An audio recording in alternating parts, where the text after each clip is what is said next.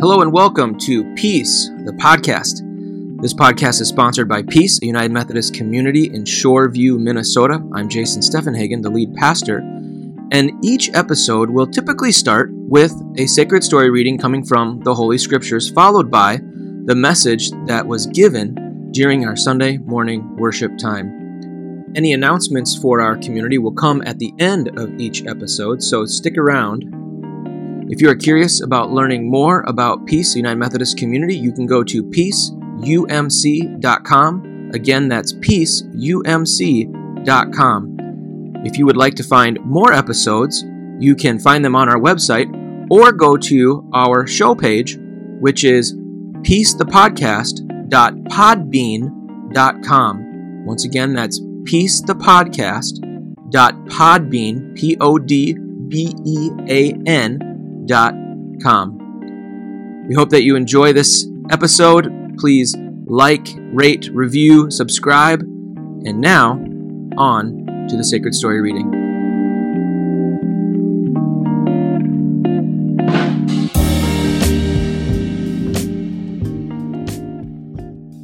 Our sacred story reading uh, comes from the book of Mark, chapter 1, verse 40 through 45. A man with a skin disease came to him, this being Jesus, begging him, and kneeling, kneeling, he said to him, If you are willing, you can make me clean. Moved with pity, Jesus stretched out his hand and touched him and said to him, I am willing, be made clean. Immediately the skin disease left him and he was made clean. After sternly warning him, he sent him away at once, saying to him, See that you say nothing to anyone, but go, show yourself to the priest, and offer your cleansing for uh, what Moses commanded as a testimony to them. But he went out and began to proclaim it freely and to spread the word, so that Jesus could no longer go into a town openly, but stayed out in the country, and people came to him from every quarter. Now, I understand that this is a weird story to read because there's like no context around it and you don't know why I'm reading it. I will get there, I promise. You know I will. So, as Dave mentioned, we are in a series called Out of the Box and Outside the Lines, where we are looking at this kind of narrative flow that we see happening over and over in the Bible, and we see it happening over and over in our own lives. And that flow is a cycle that goes from a sense of chaos where there we don't know which end is up, we don't know what's going to happen next, and there's an order that needs to come. And so we recognize that at the foundation of creation in Genesis chapter 1, there's a chaos that the spirit of God is hovering over and God's going to bring order to that chaos. We know that in many areas of our lives we experience chaos, a disruption. We we know that something's not working right and we need to bring order to that part of our lives. And that order is great and it can be beautiful and it can be exactly what God wants and it can be exactly what God desires and then we can turn it for ourselves. We can try to grab some control over that order. We can try to make it work for us and not them. And we can use our power and our privilege and our position to make the order work for us. And so we tend to grab some control of the order. And then that's where we need more liberation. That's where we need God to say, this can't be the way that it was meant to be. So we see a good order happening in Egypt when the when there's a famine that takes place and Joseph comes in and rises up into power and says, I know how to help. We can make this work for all people. And it's a beautiful order and it's going the way it should. But then the Pharaoh, after Joseph comes along and says, you know what, if we make these people slaves, then we can even get more power and we can get more and more. And so we see that control of the Pharaohs enslave the people of Israel. So God brings about liberation through Moses and Aaron and Miriam. And so we see this trajectory um, playing out in the Bible. And we can see that trajectory in our own lives. And so we are spending some time, and we're going to wrap up in a couple of weeks here. Uh, we're spending some time talking about what is God up to in our lives and in the scriptures where we are seeing a little bit of liberation happen, where we're seeing a little disruption to the way things are, that control that we want to grab onto, that people have grabbed onto. How is God bringing about liberation? Where is God saying we can't keep going the way it's been going? Jesus is the ultimate disruptor. Jesus comes in and comes onto the scene and he just starts disrupting all the societal, all the religious, all the cultural norms of his time. He flips them all on their head. He says, You think this person's in power? Well, they shouldn't be. You think this is the way it is? Well, it's not going to be. You think this is the way it's supposed to go? Well, it's not. And Jesus is just flipping everything upside down. And yet, he keeps constantly pointing back to the way that God intended things to be in the Old Testament. Jesus is constantly saying, We need to get back to this very beautiful thing where we can love God with all of our heart, soul, mind, and strength and love our neighbor as ourselves. That's the foundation of what God handed the people of Israel, and it's what Jesus is capitalizing on in the New Testament. It's not new, it's just a disruption to the way things are currently going. And so we see Jesus a disruptor. And, and one of the things that we need to recognize is that Jesus is constantly helping us navigate power. How we navigate power is at the forefront of so much of what happens in Jesus's uh, ministry and in his life on earth. And so, before we dive into the story that I just shared, how many of you have ever had a young person or a close friend, spouse, partner that you have watched get like not like sick, like as in like deathbed sick or disease sick, but like really nasty flu sick. Anyone ever had someone really close to you that you like live with or parenting or right? We've all probably had someone in our life that we've been really close to. We've watched them get the flu. And what is the thing that so many of us say to that person? I wish I could what? I wish I could help. Some of us will go, I wish I could trade places with you. Anyone ever said that? Like seeing your kid sick and been like, oh, I just feel so heartbroken, but like they're just stuck in bed and they can't move and they're just oh they're like they don't. I just wish I could. I just wish I could trade places. I, I remember when my little guy, he's seven, and he's like the like I don't even know what happened. It's like it's like an an alien takes over his body when he gets sick. He gets so uncomfortable because his body is like a machine. That kid can do anything. And when his body breaks down on him and he can't, he feels achy and he throws up and he just doesn't feel good, he just he just goes nuts because he just rebels against that whole thing. And I just see this kid withering, and I'm like, oh, if I could just if I could just be sick instead of him, like that would be so helpful. Partly because I know I can get over it, and then I don't have to listen to him whine. Um, but also because like I just see I just see that I don't love seeing that. I mean, when my wife gets sick when she had COVID, we locked her in the bedroom for a week and said, "Okay, don't come out until the symptoms are gone," and like we're just gonna keep doing life out here. You know, there was so many times where I was like, "Oh man, I would so much rather be the one in there because I don't have to parent." Um, but, no, but but but I didn't want I didn't want her to be in pain. I was like, if I could take that pain on, I, I've even prayed that prayer with my kids sometimes. I've even just prayed like, God, if you could just give me that so that they don't have to have it. And I know it's like a doesn't make any sense. I know that's not a prayer that I ever expect to actually happen.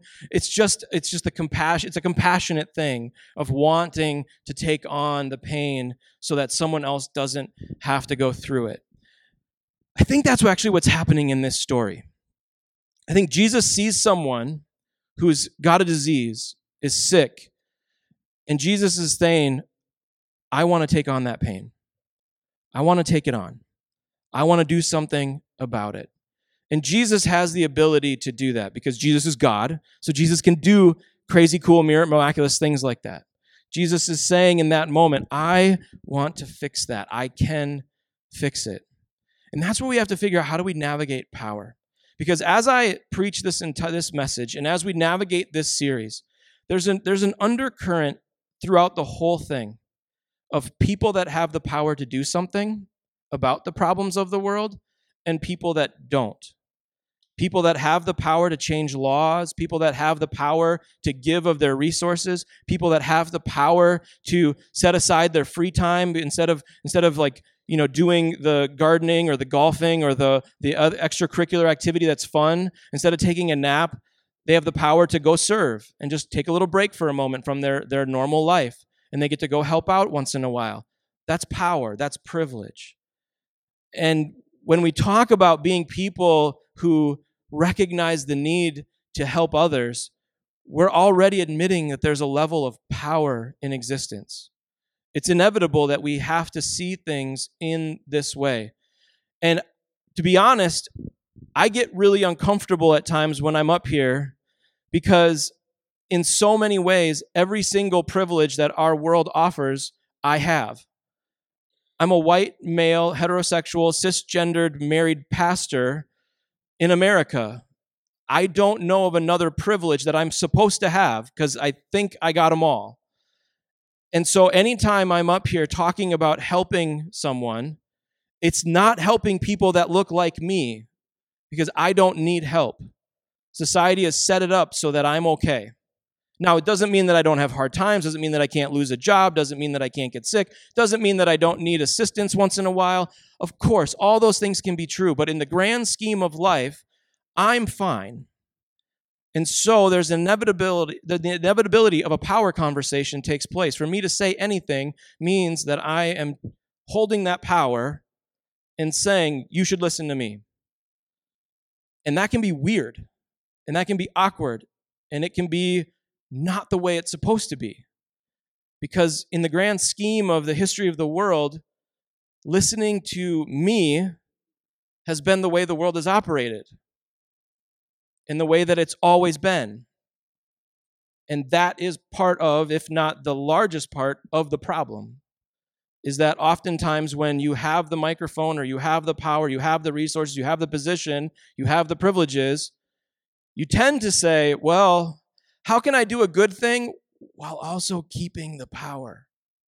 How can I be kind or come across as loving while also not letting go of the microphone? Because who wants to let go of the microphone? Who wants to let go of the power? Who wants to let go of the opportunity? And okay, for any of you that are worried, I'm not quitting. Okay, I'm not about to like, trust me, I didn't talk to my wife beforehand and say, by the way, I'm going to church and I'm going to quit because it's the right thing to do. Um, no, actually, no. And I, and I think embedded in this story is the reason why. Jesus is God incarnate, the most powerful thing imaginable. Jesus is the embodiment of God on earth with all the power of resurrection living inside of him. And Jesus doesn't just say, I'm never going to say anything. I'm never going to do anything. Because it's not a question of do you just throw away your power, it's what do you do with the power afforded you. And what we see Jesus doing is not saying, Here, I'm going to run for president, I'm going to run for prime minister, I'm going to run for uh, you know chief priest of the temple i'm going to i'm going to do this i'm going to do jesus doesn't lord the power over others jesus uses the power of god almighty to love and serve others he uses his power to say you need presence you need to know how worthy you are, how strong your voice is, how much you are needed. We don't we don't just replace the people at the table, we build the bigger table. Jesus is an inclusive God who says we need everyone around this table. So the question is how do we navigate the power that we have? And every one of us in this room has power. And the reason why I know that is because you had the opportunity on a Sunday morning to get up and to come to a place voluntarily. There's plenty of people around the world who are working in order to put food on the table right now. There are plenty of people who don't have the ability to even get out of their bed. We here in this room have privilege and we have power. The question is, what do we do with it? One of the things that we see Jesus doing in this story is we, we see Jesus showing up. Presence. We've talked about this a number of times. We have to be people of presence. We got to connect. We got to be in relationship with others. We see Jesus being present in the lives of those that are less fortunate. He's he's talking with the person with the skin disease and and asking, "What can I do for you? How can we help this situation?" And so we see Jesus being present. What we don't see is Jesus going, you know, we got to think of the perfect three point plan or eight point plan or 25 point plan before I ever do a miracle. We got to make sure that we change the entire societal structure. We got to change all the politics. We got to make sure all the laws are in order, and then we'll show up and help. Jesus doesn't come along and say, we got to have it all figured out. It's got to all be perfect. And then, and then I'll, I'll assert my power. We just see Jesus showing up.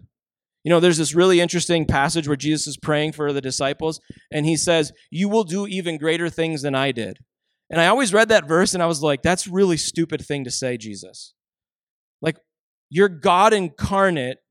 You're doing miracle after miracle. You raise from the dead, and then you tell us that we're going to do even greater things than you do? That doesn't make any sense.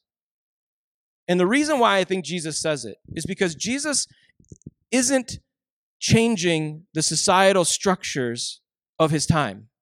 He's not changing laws. What Jesus comes along and does is that he shows us what it means to be human and to see other people as human. That's step one. See other people as fully human, fully worthy of love, fully worthy of opportunity to show up at the table and to have a voice. What comes after that presence is the societal change and structure change. So when it comes to how do we make this whole thing hum differently, that's up to us. Jesus came and said, Here, I'm going to show you who you're supposed to talk to. I'm going to show you who matters in this world. It's the marginalized, it's the oppressed, it's the poor. I'm going to show you where you need to go. It's to the outskirts of the city, not to the inner sanctum. I'm going to show you where you need to be. Then it's up to you at that point because my spirit's going to be with you. I'm going to go back up and do the work that I need to do. Now you got to do the work you need to do. Jesus has put it on us to say, how can we change these things? And that work is hard, long, and massive. We're not going to do it perfectly. We're not. But we have to be present to that work.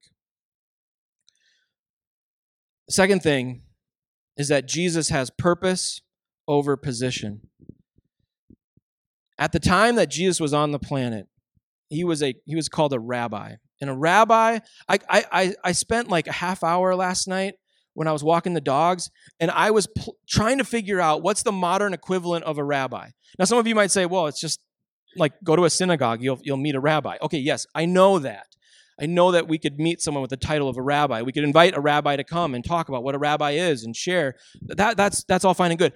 In the first century, though, a rabbi was something that I don't even have a modern day equivalent to. Because you had priests in the synagogues and in the temple. You had people that were the religious leaders. You had people that were the scribes, those that were interpreting the law and telling people what it says. But a rabbi was kind of this itinerant slash elevated slash mystical person in the community that was providing an interpretation of the scriptures and then telling people to live a certain way. They weren't just staying in one spot, and they would travel around sharing this and they would gain disciples. Jesus wasn't the only one that did this. There were many, many rabbis that did this, but they would have disciples, people that were the brightest of the bright, the smartest of the smart, and the rabbi would look at them and say, "You know what? You can follow me because I think you're the smartest of the smart, the brightest of the bright, and on top of all of it, I think you could be exactly like me one day when I pass on." And so a rabbi would would would would bring people along to carry on the message that they have received. And so Jesus is traveling around and he's sharing this dynamic message and he's got his disciples with him. I mean, we're talking about a superstar who just goes around sharing what insights they have. That comes with an incredible amount of power and position in that society. But Jesus doesn't use that power to become religiously powerful, to say, you know what, I want to become chief priest one day in the in the temple in Jerusalem. Jesus doesn't say, you know what, I want to be as powerful as Herod the Great, and I want to build monuments to myself, and I want to be in league with Rome, and I want to I want to have all the political power imaginable. Jesus could have. But instead, Jesus understands his life is about a purpose, not about a position. He doesn't use what God has given him to gain more and more earthly power. Instead, he sees that he has a purpose to love others. Even in his hometown, where if you're going to go back anywhere and be like kind of cool for a moment, you'd want it to be your hometown. How many of us had an awkward high school experience growing up? I mean, let's be honest, probably everybody, right? We all have had semi awkward high school experiences. How many of you would like to go to your 25 or 40 or 50 year high school reunion and walk in and have everybody go, Oh my goodness, can you believe that they're here? Oh my gosh, this is amazing. I mean, imagine being Beyonce and going to your, you know, you know, going to your high school reunion. I mean, who wouldn't want that, right? Who wouldn't want to be Beyonce and go to your high school reunion and be like, oh my gosh, she came. Like, this is amazing. You're just going to your high school reunion and sign autographs. I mean, that would be awesome. That would be awesome. It'd be so fun. Jesus goes to his hometown in the New Testament and he starts preaching to the people good news to the poor, sight to the blind, the year of Jubilee to the, to the outcast. And they try to throw him off the edge of a cliff because they think he's crazy. Jesus could have said anything he wanted to that would have come across way cooler than the thing that almost got him killed. But Jesus gets thrown out of his own hometown. He's not worried about position, even in the place where he might want to desire it, but instead he knows that there's a purpose. The final thing is that we have to decenter our story.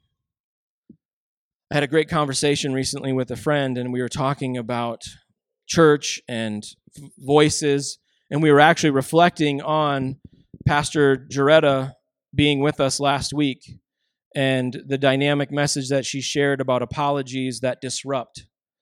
And part of the conversation was a gratefulness that she was willing and able to come share with us and that she was vulnerable to share about some of the experiences that she's had, the marginalization that she's experienced, but then also her desire to bring about a more inclusive church in the work that she and so many others have done, including people here in our congregation, have done to make a more inclusive denomination, a more inclusive church, a more inclusive community.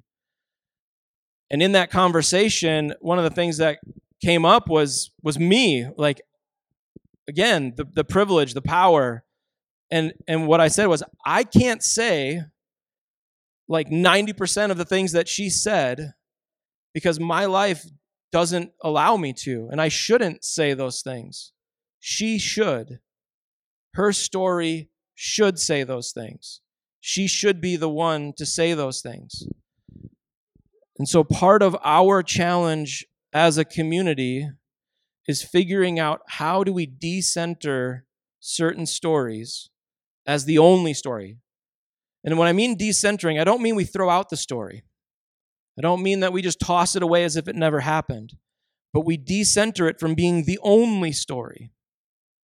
And we recognize that there are many stories that all need to be told in order to create the beautiful tapestry that is the body of Christ, to create the mosaic of who we are as a full, inclusive, whole people.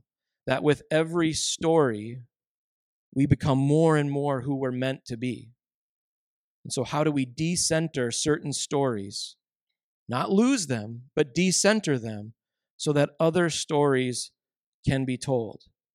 So, part of my job and part of the job of you all is to partner together to figure out okay, let's figure out how do we decenter certain stories and then add and include other stories. How do we do that?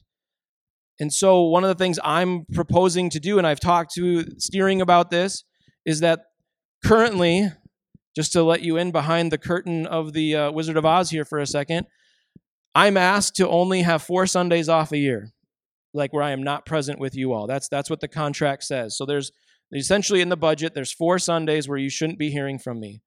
There's also this thing called a professional expense, a part of my salary that it's kind of use it or lose it. And I was talking to a pastor friend of mine, and I was like, like, how do you not do that? Because I don't think that's the healthiest thing. And she says, well, we get those four off, and then I use my professional expense account to have other people come, and and I always make sure that they're not looking like me and they're not my age and they're not they don't they don't have the same gender as me or whatever you know d- there's got to be some d- you know demographical d- difference in order for them to speak in my pulpit. And i was like oh cool. And so one of the things that i want to commit to doing is using the professional expense part of the budget that you all approve to decenter who's up here to make sure that there are more voices up here than just mine and four other people so, how can we decenter that a little bit? Also, how can we be more creative with what we're doing? I love preaching. I love putting together a message. I love figuring out. I love talking for 20, 25 minutes. I don't always need to do that. Are there other things? Are there other formats? Are there other ways that we can navigate this space so that we can decenter certain voices and we can highlight others? And so I would love the creativity that is out there, out here, to help shape what we do up here. And so if you have thoughts, ideas, if you have orders of service, if you have different types of interaction that you think could be um, important or exciting or just different, I would love, love to hear about it. I would love to interview some of you about what makes you tick and why you chose the life you did and, and what's been exciting and how God has moved you and, and worked on you and, and helped give you direction for who you are because that story needs to be part of the tapestry of who we are. So I'm putting that to you all and on me. We got to decenter some stories so that the story of this community can be a much richer, wider story. And then the final thing I'm going to say before John comes up, and, and again, we have the beautiful set of songs that I think really capitalize on this whole series. Jesus is displaced after he is present. He's no longer able to be in the same place that he was. He can't go into the town. He can't do it anymore. So, as people who have power and privilege and the ability to help others, just recognize and understand that that may come at a cost. It may mean that you're not invited to other things because you show up to some things. It may mean that you choose not to do certain things because you're going to use your time to go do other things. You might not get invited to the same family gatherings because of the choices you make and the way that you live in the world. That may be part of what happens we have to recognize that that is part of the journey of being a disciple of Christ, one who follows in the footsteps of our rabbi and says, We want to be like that. We want to find ourselves helping, healing, rubbing off on one another, decentering our story so that other stories can be told. Let's pray. God of immense power and might, God who made the universe, God who formed humanity from the dust, God who put it all into motion, God who humbled God's self into a baby, God who died on a cross. Be with us. Christ, we are grateful for your presence in our lives. We're grateful for the model you were to us and to those around you when you showed up on the margins and not just in the temple. May we be a people, God, who show up, who are present, not perfect, but present. God, may we have a purpose and not just seek a position. And God, may every story be one that's told. May we listen well. May we make room. In the name of Christ we pray. Amen. May you may you go with all that God has given you, all the power and privilege, but may you recognize that it is not for you, but it is for others. May you go to serve. May you go to be present. May you go with purpose, not just seeking a position.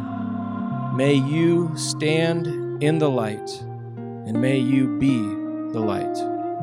In the name of grace and by God's power, we go. Amen. See you next week.